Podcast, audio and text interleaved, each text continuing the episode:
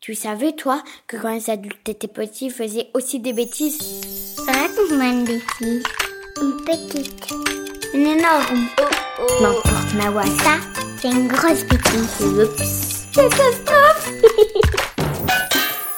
C'est pas moi. Bonjour, je m'appelle Adrien, je travaille dans la construction d'appartements et quand j'étais petit, j'ai fait une grosse bêtise. Quand j'avais euh, environ 7 ou 8 ans, je passais euh, mes étés chez ma mémé. Oh, mémé chérie. On adorait aller euh, chez ma mémé avec ma sœur parce que on était euh, comme des coques en pâte. Oh, mes petits chéris, je vous ai fait un gâteau au chocolat, vous aimez ça? Oh oui. J'adore. Elle s'occupait super bien de nous, on avait des activités le matin, l'après-midi. Et demain après-midi, on ira au cirque. Super. Et on ira à la piscine. Et ma mémé habitait dans une résidence. La résidence de ma mémé euh, était à Toulon, dans le sud de la France, sur la côte d'Azur. Il faisait très chaud l'été.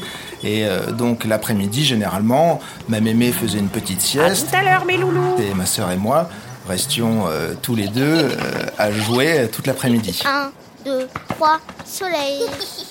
Vu. Mais j'ai pas bougé. La résidence était composée d'immeubles et euh, entre chaque immeuble, il y avait une grande cour commune. Il y avait aussi euh, ce qu'on appelle des box, comme des petites cabanes où on met des voitures euh, ou des vélos. Et donc, euh, je jouais beaucoup autour de ces box. Pouce, ouais, j'avais dit pouce. Et il y avait notamment euh, un box qui était généralement tout le temps ouvert, celui de Didier. Et euh, Didier euh, possédait euh, plusieurs vélos et surtout une moto. Elle te plaît celle-là, mon loulou?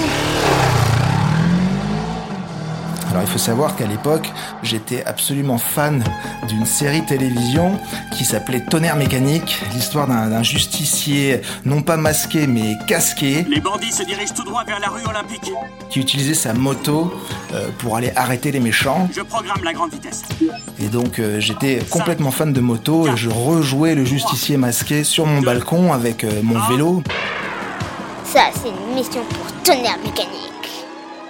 J'étais absolument fan de tous les accessoires de moto. Et donc, pour revenir au box de Didier, en regardant à l'intérieur, je me suis aperçu que accroché sur un crochet, euh, il y avait un casque de moto.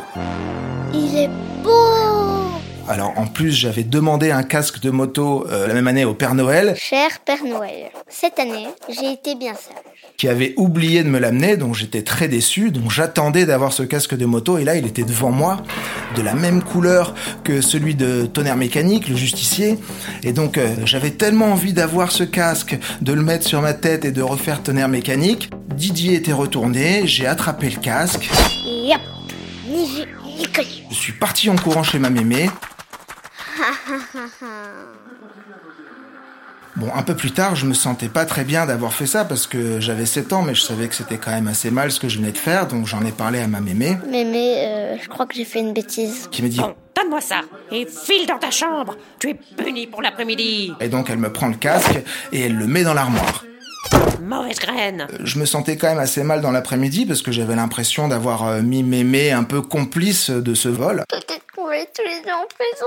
Adrien fait une grosse bêtise. Et donc en fin de journée, euh, je suis retourné quand même voir ce casque parce que j'avais quand même un peu envie de jouer avec, mais il était plus dans l'armoire. Bon. Donc là, j'ai compris que mémé avait rapporté le casque parce que tout le monde se connaît très bien dans cette résidence. Et donc euh, j'étais à la fois déçu, mais aussi un peu rassuré euh, parce que euh, l'histoire euh, se terminait là.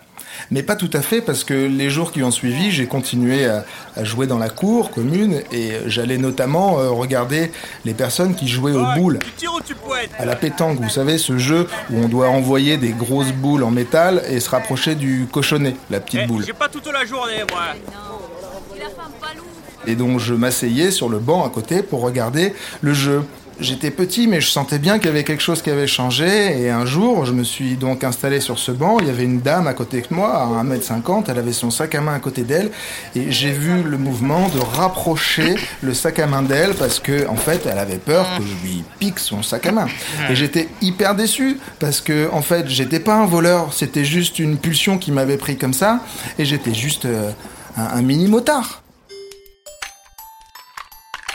Des années plus tard, euh, je m'intéresse encore aux motos. J'ai d'ailleurs passé mon permis moto il y a quelques années maintenant et j'avais acheté un super casque noir comme celui de tonnerre mécanique avec lequel, je dois vous l'avouer, je joue de temps en temps. C'est déjà fini?